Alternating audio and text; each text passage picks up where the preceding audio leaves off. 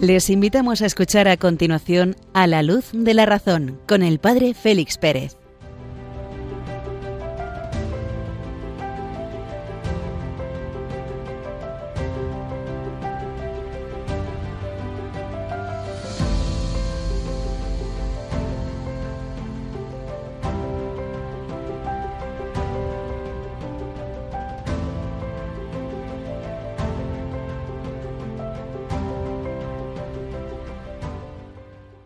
Muy buenas noches, queridos amigos de Radio María, desde Béjar, en Salamanca, con los primeros fríos de las nieves en la montaña, os saluda cordialmente el Padre Félix Pérez, que os acompaña pasada la medianoche de este día 10 de noviembre, una hora menos en Canarias. Iniciamos nuestra andadura encendiendo la lámpara de la razón para abordar las tres secciones del programa. En la encíclica Fides Ratio Consideramos hoy la filosofía como instrumento válido para la búsqueda de la verdad, la filosofía que nace de la admiración ante la existencia de los seres, de la realidad que nos circunda. Pasaremos posteriormente a ver la naturaleza del alma, el alma de los seres vivos, qué es realmente el alma de los seres vivos para concluir en la sección del autor y su obra con el gran Santo Tomás de Aquino nos va a presentar la suma teológica y dentro de ella la cuestión referente al alma humana. Iniciamos nuestra andadura en la noche.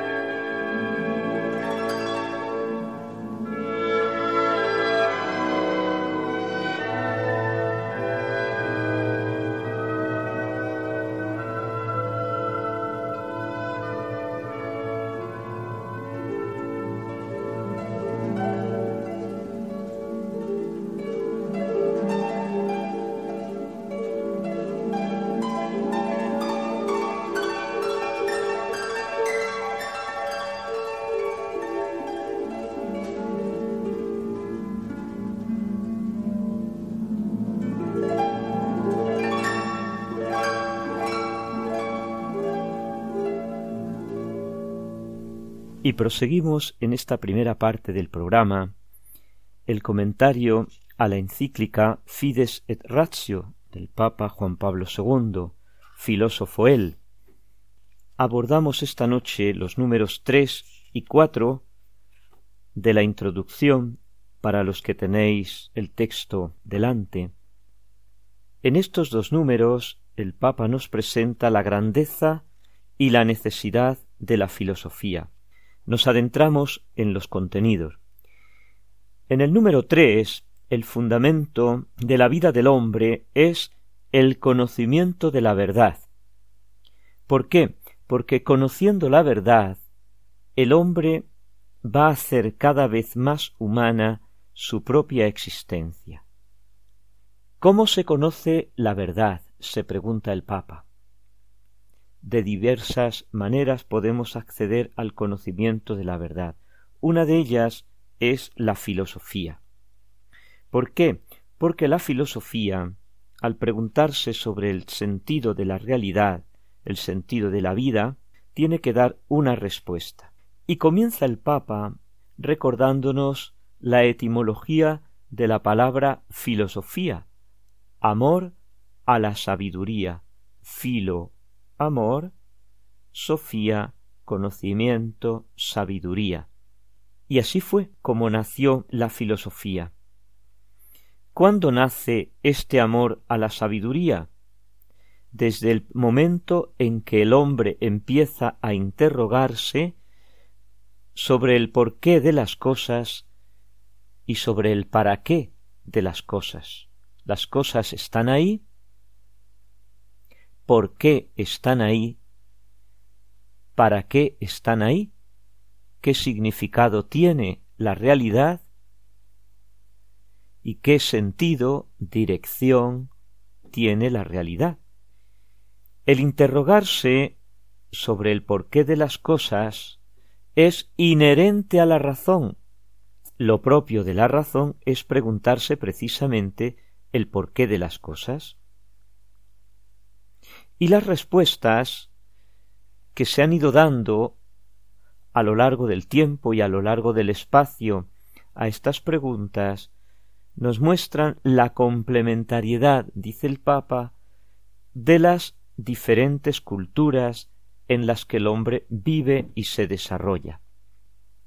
Diferentes culturas como son las culturas de Occidente, donde propiamente podemos decirlo, va a explicitar luego a lo largo de la encíclica, ha nacido la filosofía como ciencia del conocimiento de la realidad, pero también en Oriente hay modos de concebir la existencia. ¿Por qué? Porque siendo inherente al hombre la capacidad de preguntarse sobre el porqué de las cosas, en todas las culturas, en todas las latitudes, habrá una cierta, entre comillas, filosofía.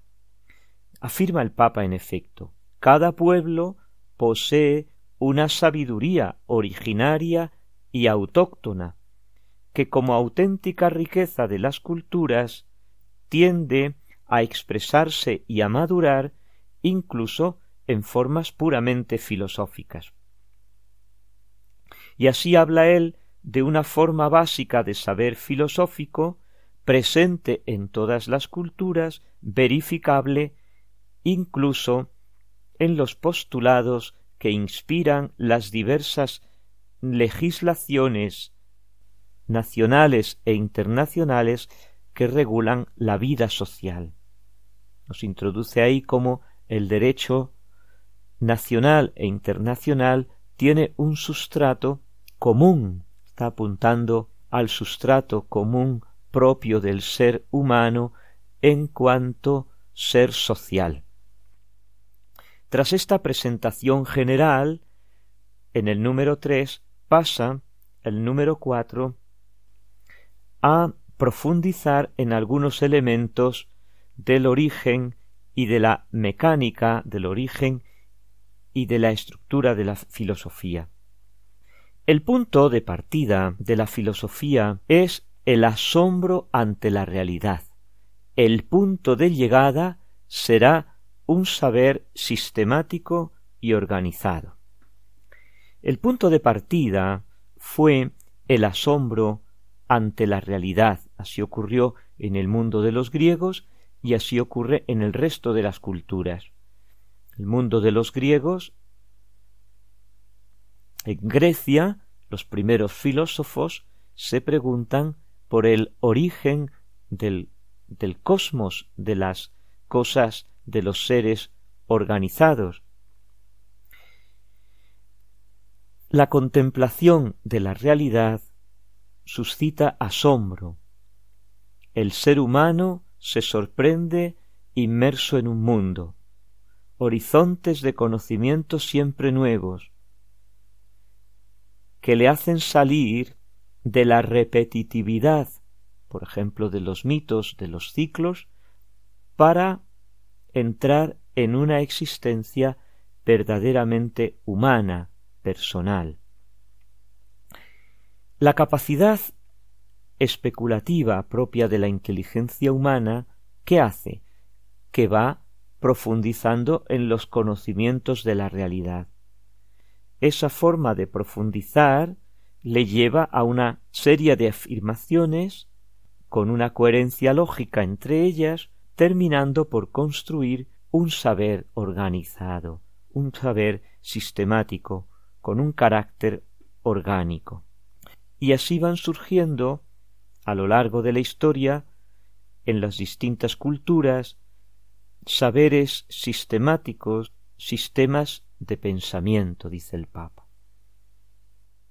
Ahora bien, surge cuando uno tiene construido una sociedad, una cultura, tiene construida un sistema de pensamiento, surge una tentación propia del espíritu humano, que es identificar lo mío como lo mejor y como lo único, Y habla el Papa de una cierta soberbia filosófica que pretende erigir la propia perspectiva incompleta en lectura universal. Y añade, todo sistema filosófico, aun con respeto siempre de su integridad, sin instrumentalizaciones, debe reconocer que es incompleto. ¿Por qué? Porque debe reconocer la prioridad del pensar filosófico en el cual tiene su origen el, el propio sistema y al cual debe servir como forma coherente. Es decir, que la presentación de un sistema filosófico como sistema completo lleva el riesgo de creerse el único. En este sentido, he aquí pues el límite que conlleva todo sistema filosófico que se quiere presentar como completo.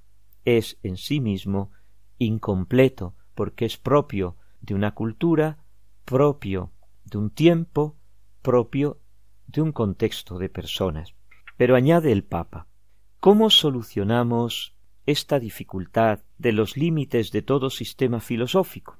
Es posible reconocer, dice el Papa, a pesar del cambio de los tiempos y de los progresos del saber, un núcleo de conocimientos filosóficos cuya presencia es constante en la historia del pensamiento, y enumera seis elementos. El principio de no contradicción, el principio de finalidad, el principio de causalidad, la persona humana como sujeto libre e inteligente y capaz de conocer a Dios, conocer la verdad y de conocer el bien, y algunas normas morales fundamentales comúnmente aceptadas por todos.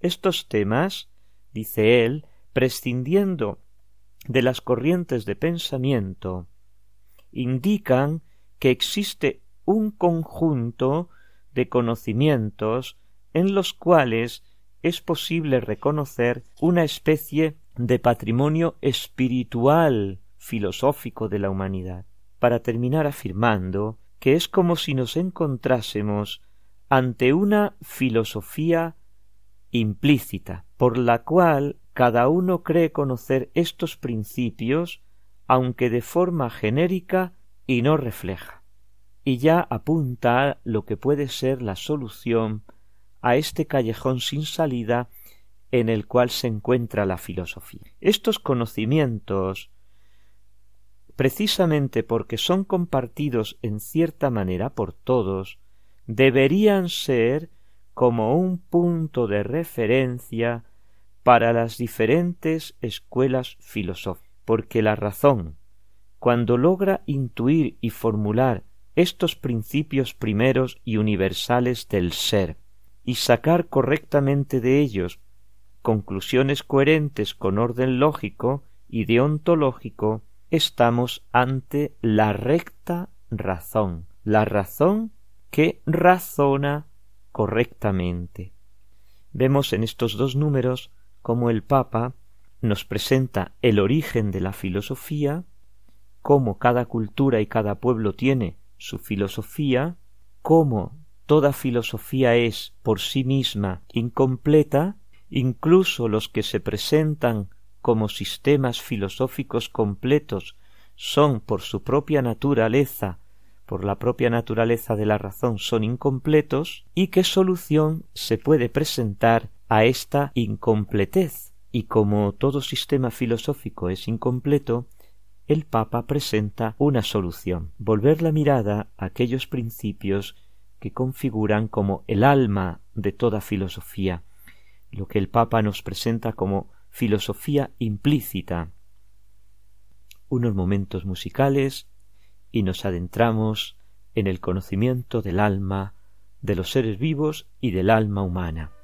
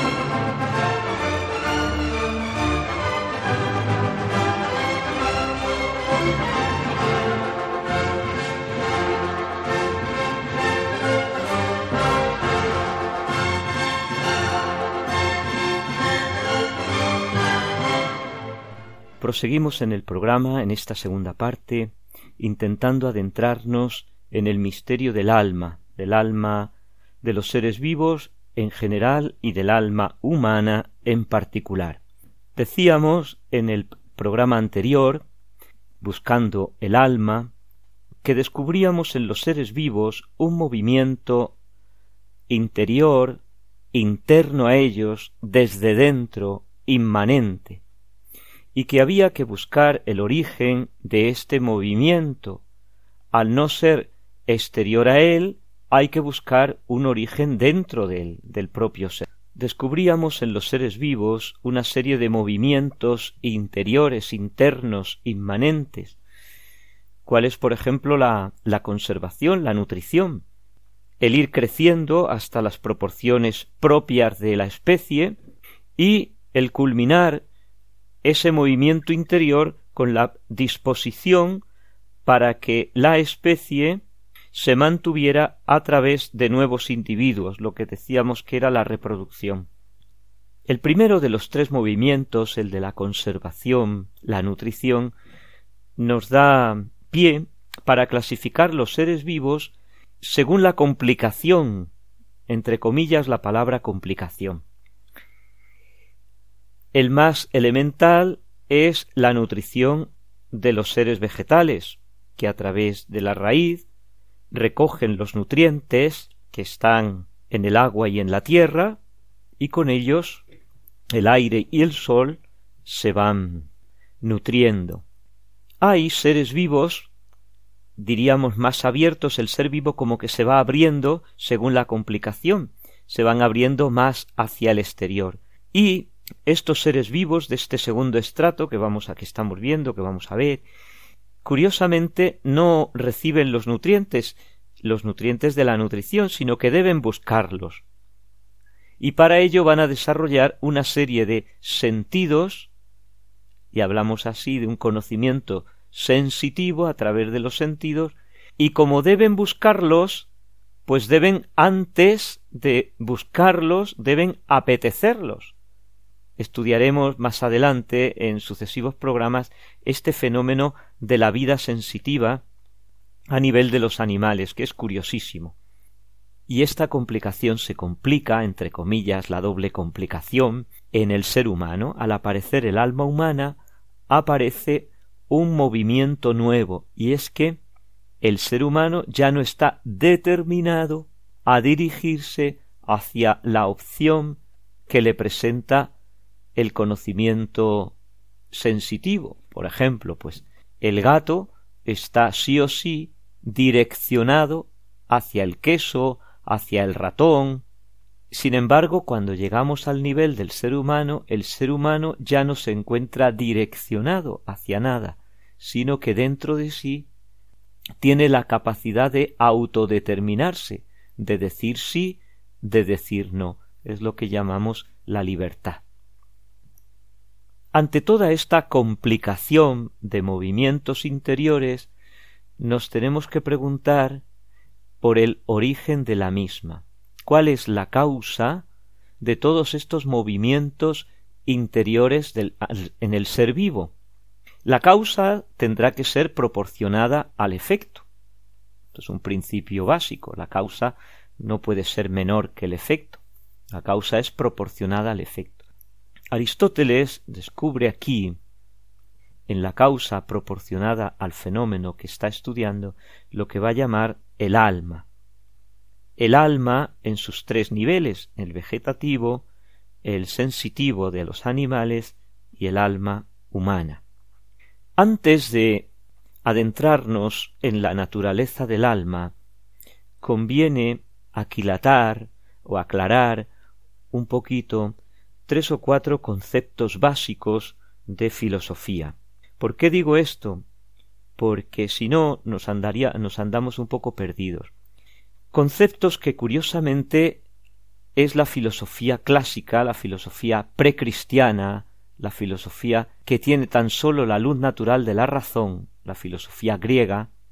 El primer concepto es un binomio de conceptos, son dos conceptos correlativos que necesitamos para nuestra explicación proceden de la observación del movimiento. Observando el movimiento, los griegos, especialmente Aristóteles, que era un gran observador, observa que todo movimiento, mientras se está produciendo éste, implica un acto previo de quietud. Lógico, si yo tiro una, una bola, antes de que la bola corra o ruede, la bola estaba quieta. Esa quietud, como capacidad o posibilidad de movimiento de la bola, Aristóteles la llama potencia. La bola está en potencia para poder desarrollar un movimiento. Y esa bola en movimiento, Aristóteles nos dice que está en acto. Por tanto, son dos conceptos, potencia, capacidad de y acto, ejecución de. A la luz de estos dos conceptos nos preguntamos entonces si el alma, como principio interior de vida, primer principio interior de vida, es potencia o es acto. Evidentemente es acto. ¿Por qué? Porque es la que va a hacer que los distintos elementos, las distintas funciones, las distintas potencias de cada ser vivo pasen a ser acto. ¿Qué hace que una planta subsuma los nutrientes procedentes del agua y de la tierra, procedentes del aire y del sol? Pues un principio de vida que hay dentro de, de la planta, que está en acto, es decir, que está activo, que hace que la planta en ese determinado momento en que lo necesita, pues recibe los nutrientes o expulsa el anhídrido carbónico. Y el otro binomio, la otra pareja de conceptos que necesitamos para para poder comprender un poquito mejor estos elementos serían respecto a la sustancia. Si la potencia y el acto los hemos considerado desde el punto de vista del movimiento, ahora nos van a aparecer la materia y la forma considerando el ser en quietud. Considerando el ser en movimiento, hemos descubierto el binomio de potencia y acto, los dos conceptos correlativos, y si consideramos el ser en su quietud en sí mismo, vamos a aparecer otra pareja de conceptos, la materia y la forma. Entendiendo por materia el sustrato material, entre comillas, que hay en todo ser material, en todo ser vivo, y entendiendo por forma aquello que hace que realmente sea un árbol. Esto es a lo mejor un poco complicado, vamos a intentar entenderlo. Vamos a tomar como punto de partida la figura, la imagen del alfarero que está modelando la arcilla. El alfarero, modelando la arcilla, va a crear un vaso, va a crear un plato, va a crear una jarra. Si al alfarero no le gusta el resultado de su trabajo, del trabajo de sus manos, pues lo va a deformar, vuelve al barro y modela otro utensilio. ¿Qué es, por tanto, la materia? Pasamos de la imagen del alfarero al constitutivo sustancial de toda realidad física, de toda realidad natural, todo lo que sea natural, todo lo que sea físico tiene un constitutivo último al que llamamos materia, que esta es una de las grandes conquistas del genio filosófico de Aristóteles. Aristóteles, tanto en la física como en la metafísica, en esos trataditos que tiene sobre los elementos de la naturaleza y aquello que soporta que está más allá de la naturaleza, más allá de la física. Aristóteles la presenta, presenta la materia, como elemento esencial para explicar el fenómeno del cambio, el fenómeno del movimiento. Recordamos que Heráclito y Parménides se habían enzarzado sosteniendo que todo es movimiento, o que nada se mueve. Ante ello, Aristóteles sostiene que el cambio, el movimiento existe, es evidente, pero que también es evidente que hay una realidad que se conserva, que hay una cierta continuidad en la transformación. La continuidad está garantizada por la presencia de, de la materia, que a su vez es potencia Curiosamente volvemos a introducir aquí el concepto que acabamos de formular, el concepto de potencia. La materia permanece en potencia para recibir distintas actuaciones. La arcilla permanece en potencia para ser un vaso.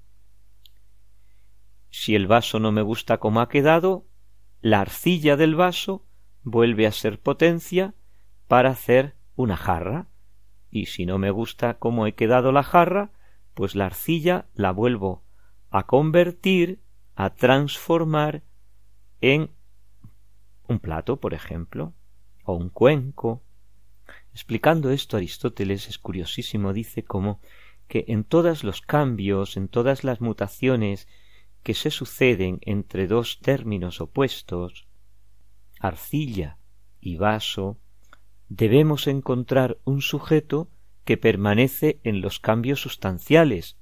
El sustrato que recibe la forma sustancial es lo que llamamos materia prima. La materia, que es el elemento potencial de toda sustancia corpórea, se llama materia prima, no es un cuerpo, no es una arcilla, no es algo, pero tampoco es nada. Entonces, ¿qué es?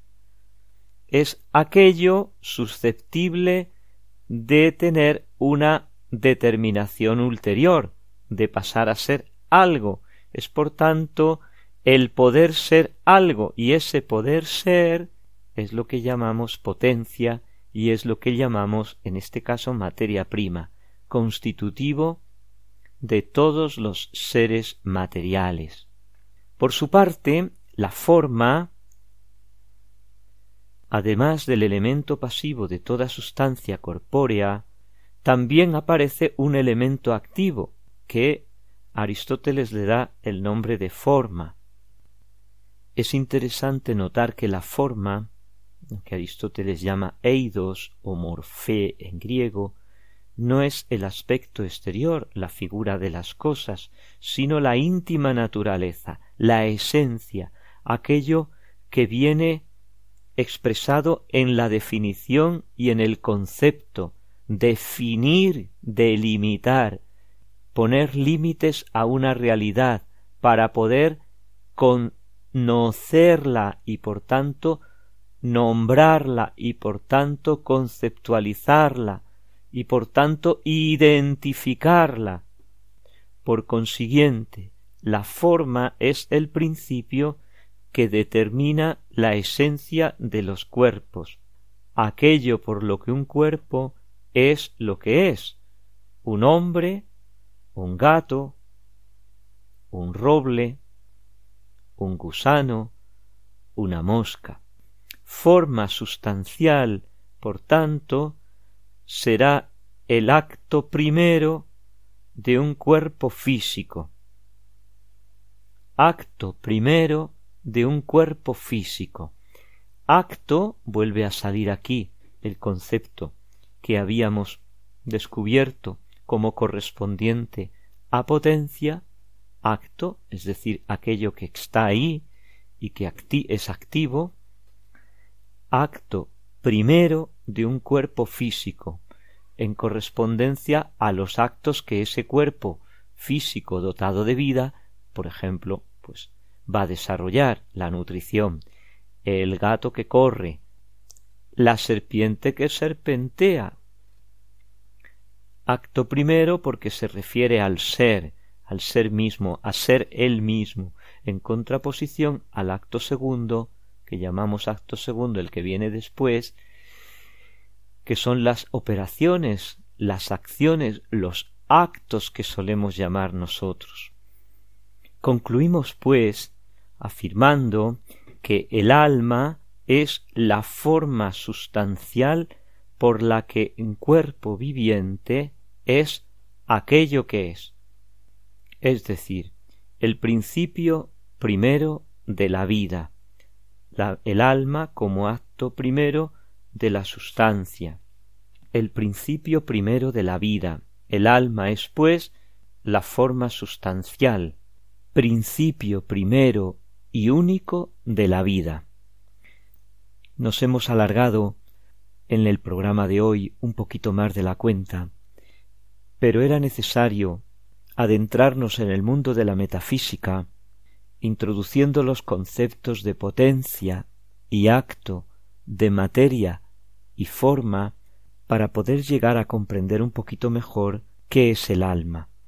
Concluyo la sección de esta noche leyendo el número 365 del Catecismo de la Iglesia Católica, que está todo él plagado de los conceptos que hemos intentado profundizar esta noche. Dice así La unidad del alma y del cuerpo, se está refiriendo al ser humano, es tan profunda que se debe considerar al alma como la forma del cuerpo, es decir, gracias al alma espiritual, la materia que integra el cuerpo es un cuerpo humano y viviente. En el hombre, el espíritu y la materia no son dos naturalezas unidas, sino que su unión constituye una única naturaleza. De la mano de este texto podemos maravillarnos de la profundidad de nuestro propio ser mientras escuchamos estos momentos musicales.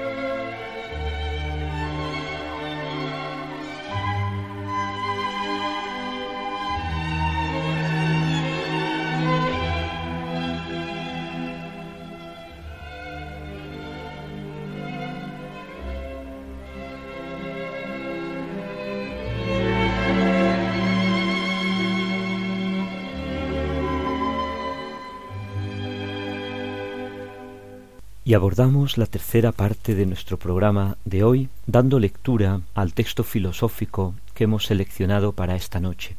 Dice así Tras el estudio de la criatura espiritual y de la corporal, debemos tratar ahora del hombre, ser compuesto de espíritu y de materia. En primer lugar, hablaremos de la naturaleza del hombre, luego de su origen. El estudio de la naturaleza del humana le corresponde al teólogo en lo concerniente al alma. Estudia el cuerpo sólo en cuanto a sus relaciones con el alma. Por eso empezaremos el tratado del alma. Y como según escribe Dionisio, en las sustancias espirituales se distinguen la esencia, la virtud o poder y la operación. Trataremos, pues, primero de lo que es propio de la esencia del alma, luego de lo que le corresponde a su poder o virtud, es decir, a sus potencias, y finalmente lo que se refiere a su operación. En cuanto al primer punto, se precisa una doble consideración, a saber, la de si el alma en sí misma y la de su unión con el cuerpo. Y más adelante podemos leer también. Se presupone, desde luego, al tratar de la naturaleza del alma, que entendemos por alma el primer principio de vida en los seres que viven en este mundo, y así llamamos animados a los seres vivos, y a los que carecen de vida les llamamos inanimados. Ahora bien, la vida se manifiesta sobre todo en dos operaciones, la de conocer y la de moverse. Los antiguos filósofos, que no alcanzaron a elevarse sobre la imaginación, establecían que el principio de estas operaciones era un cuerpo, pues decían que solamente los cuerpos son seres y que lo que no es cuerpo es la nada, de donde concluían que el alma es un cuerpo. Aunque la falsedad de esta opinión puede ser demostrada por múltiples razones, emplearemos una sola, en la cual aparece del modo más general y claro que el alma no es cuerpo. Es indudable que no todo principio de operación vital es alma, porque entonces los ojos serían alma, ya que de algún modo son el principio de la visión. Y lo mismo habría que decir de los otros órganos. Lo que entendemos por alma es el primer principio de la vida. Un cuerpo puede de alguna manera ser principio vital, al modo como lo es el corazón en los animales. Pero ningún cuerpo puede ser en cuanto tal el primer principio de la vida, o ser viviente, pues de lo contrario todo cuerpo sería viviente o principio de la vida.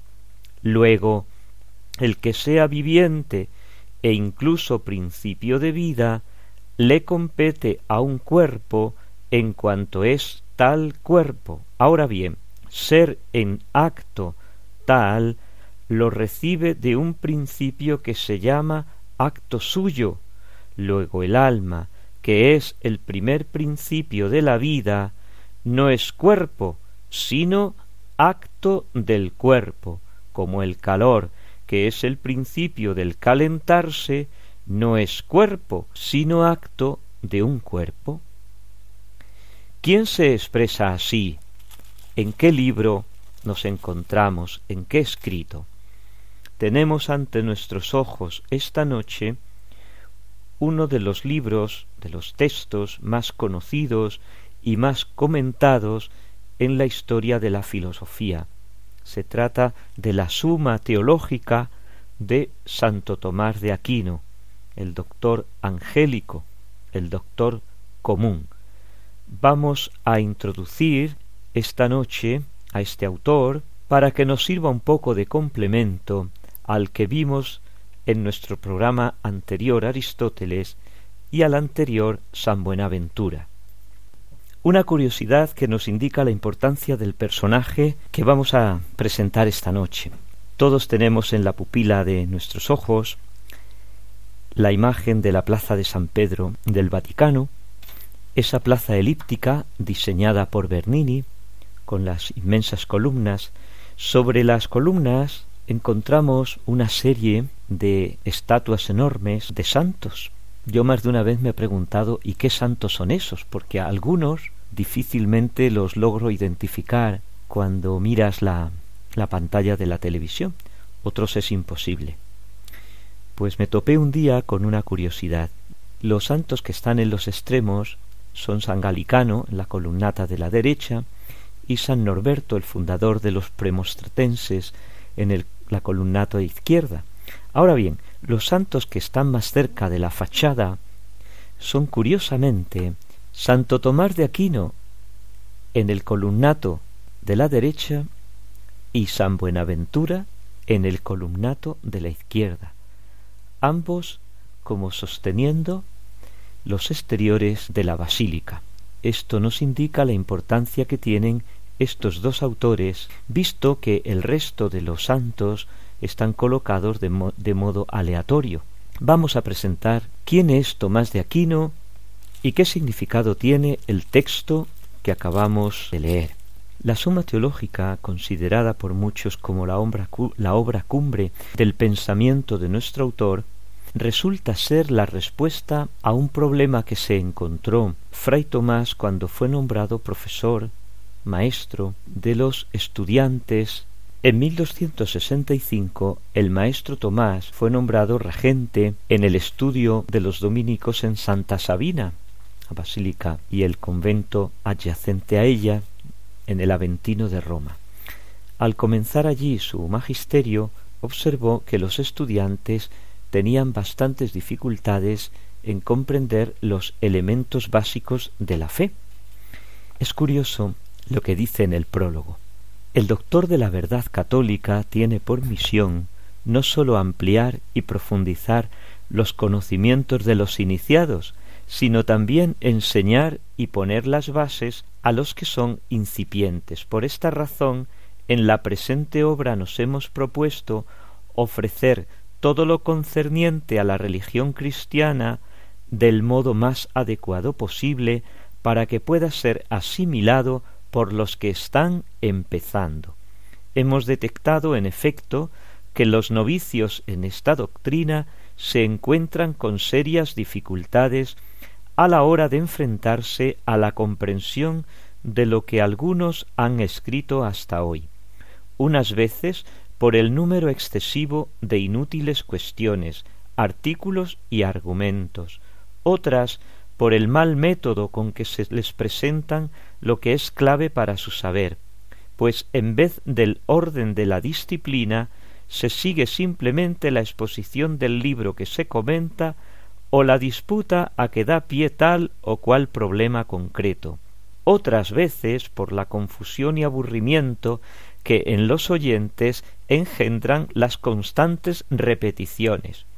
Confiando en la ayuda de Dios, intentaremos poner remedio a todos esos inconvenientes presentando de forma breve y clara, si el problema a tratar lo permite, todo lo referente a la doctrina sagrada. También en estas palabras se nos muestra el genio de Tomás de Aquino, brevedad, concreción, finura, profundidad y nitidez en la expresión. ¿Quién es Tomás de Aquino que escribe así? Tomás de Aquino nace en Rocaseca, en Italia centro-sur, en 1225, hijo de los condes de Aquino, y recibe su primera educación en la abadía benedictina de Montecassino, fundada por San Benito. De Montecassino pasa a estudiar en la Universidad Imperial de Nápoles y allí entra en contacto con los frailes blancos, los dominicos. Tras la oposición de su familia y huyendo de la prisión en la que le habían encerrado, fue conducido al convento de París y allí se puso bajo el maestro de Colonia Alberto Magno. El influjo que San Alberto Magno ejerció sobre el joven Tomás fue enorme, especialmente iniciándole en la preparación filosófica. Fue él quien le introdujo en la filosofía de Aristóteles. Maestro de teología, enseñó primero esta disciplina en la Sorbona de París, después el teólogo de la corte pontificia y los últimos años en Roma y en Nápoles, componiendo la Suma Teológica, comentando a Aristóteles y predicando al pueblo. En enero de 1274, Gregorio X le urgió a dirigirse a Lyon para participar en el concilio ecuménico. En ese viaje enfermó y pidió ser trasladado a la abadía cisterciense de Fosanova, donde murió el 7 de marzo de 1274. Curiosamente, San Buenaventura también fue llamado por Gregorio X a participar en el concilio ecuménico y fallecerá cuatro meses más tarde. La producción literaria de Tomás de Aquino es inmensa. Las grandes obras son fundamentalmente tres, el comentario a las sentencias de Pedro Lombardo, que era el libro oficial en las universidades, la suma contra gentiles para la predicación de los gentiles y la suma de teología para los novicios que comenzaban sus estudios filosóficos y teológicos. A ello se añaden las llamadas cuestiones disputadas, que eran las sesiones académicas públicas en la que los maestros de la universidad, según los estatutos de la misma, tenían que defender las cuestiones filosóficas o teológicas correspondientes. Después tenemos también comentarios filosóficos a la obra de Aristóteles fundamentalmente, y algunos otros ensayos menores, algunas obras menores, dos en particular, una de metafísica, tratado de juventud, de ente et esencia, y otros sobre la política de régimen de los príncipes. Cabe destacar también, para concluir su producción literaria, la llamada Catena Áurea, una recopilación de los dichos de los padres sobre cada uno de los textos de los santos evangelios. Santo Tomás es un puro hombre espiritual. Su vida entera estuvo dedicada al trabajo de la filosofía y de la teología, de la predicación y del estudio, movido por la religión. Era un hombre singularmente sencillo y bondadoso, consagrado íntegramente al Espíritu. Los testimonios más próximos que se conservan de él indican que era un hombre muy afectuoso, cuidaba mucho la amistad con sus amigos más cercanos, entre los que estaba su maestro Alberto Magno, al que le tributaba una singular amistad, cercanía y reverencia, su biógrafo Guillermo de Toco y sobre todo su compañero y secretario y amigo íntimo fray Reginaldo de Piperno, el que le acompañaba en los últimos años de su vida.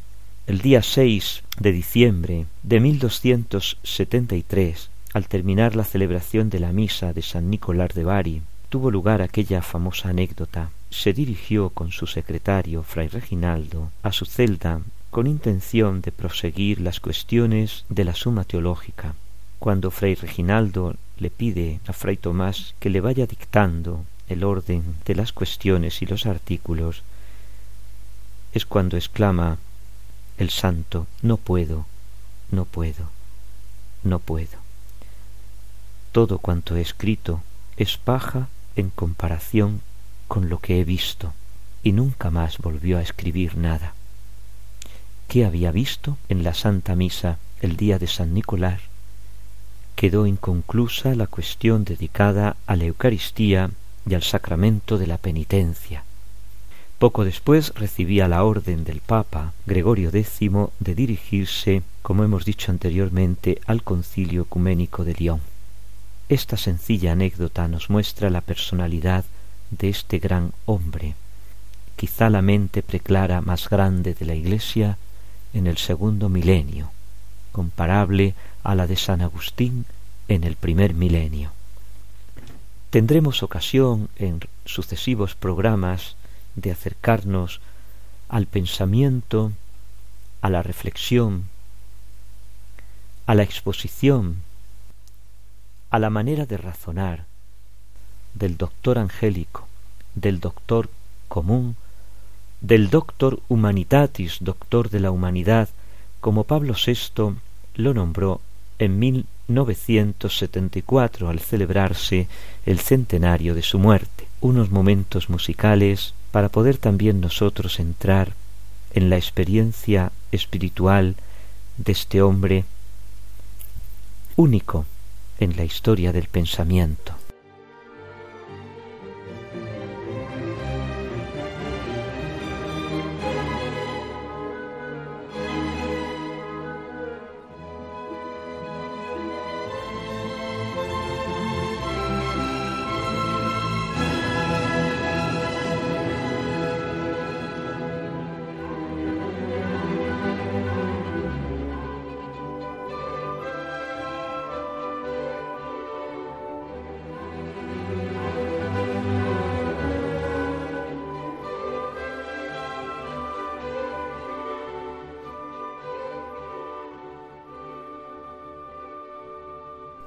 Nos vamos acercando ya a la una de la madrugada, la medianoche en Canarias, y vamos a dar por concluido este encuentro nocturno a la luz de la razón.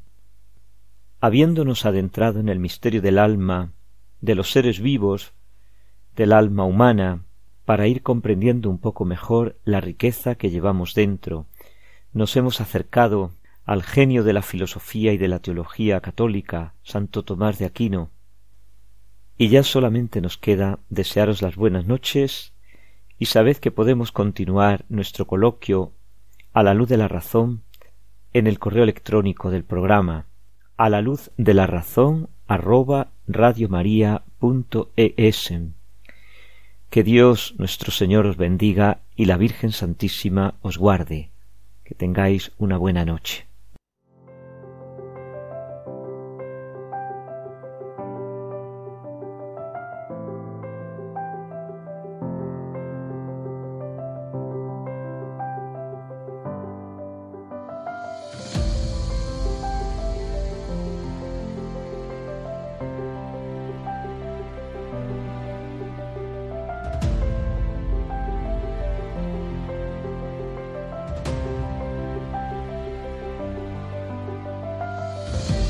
Han escuchado en Radio María A la Luz de la Razón con el Padre Félix Pérez.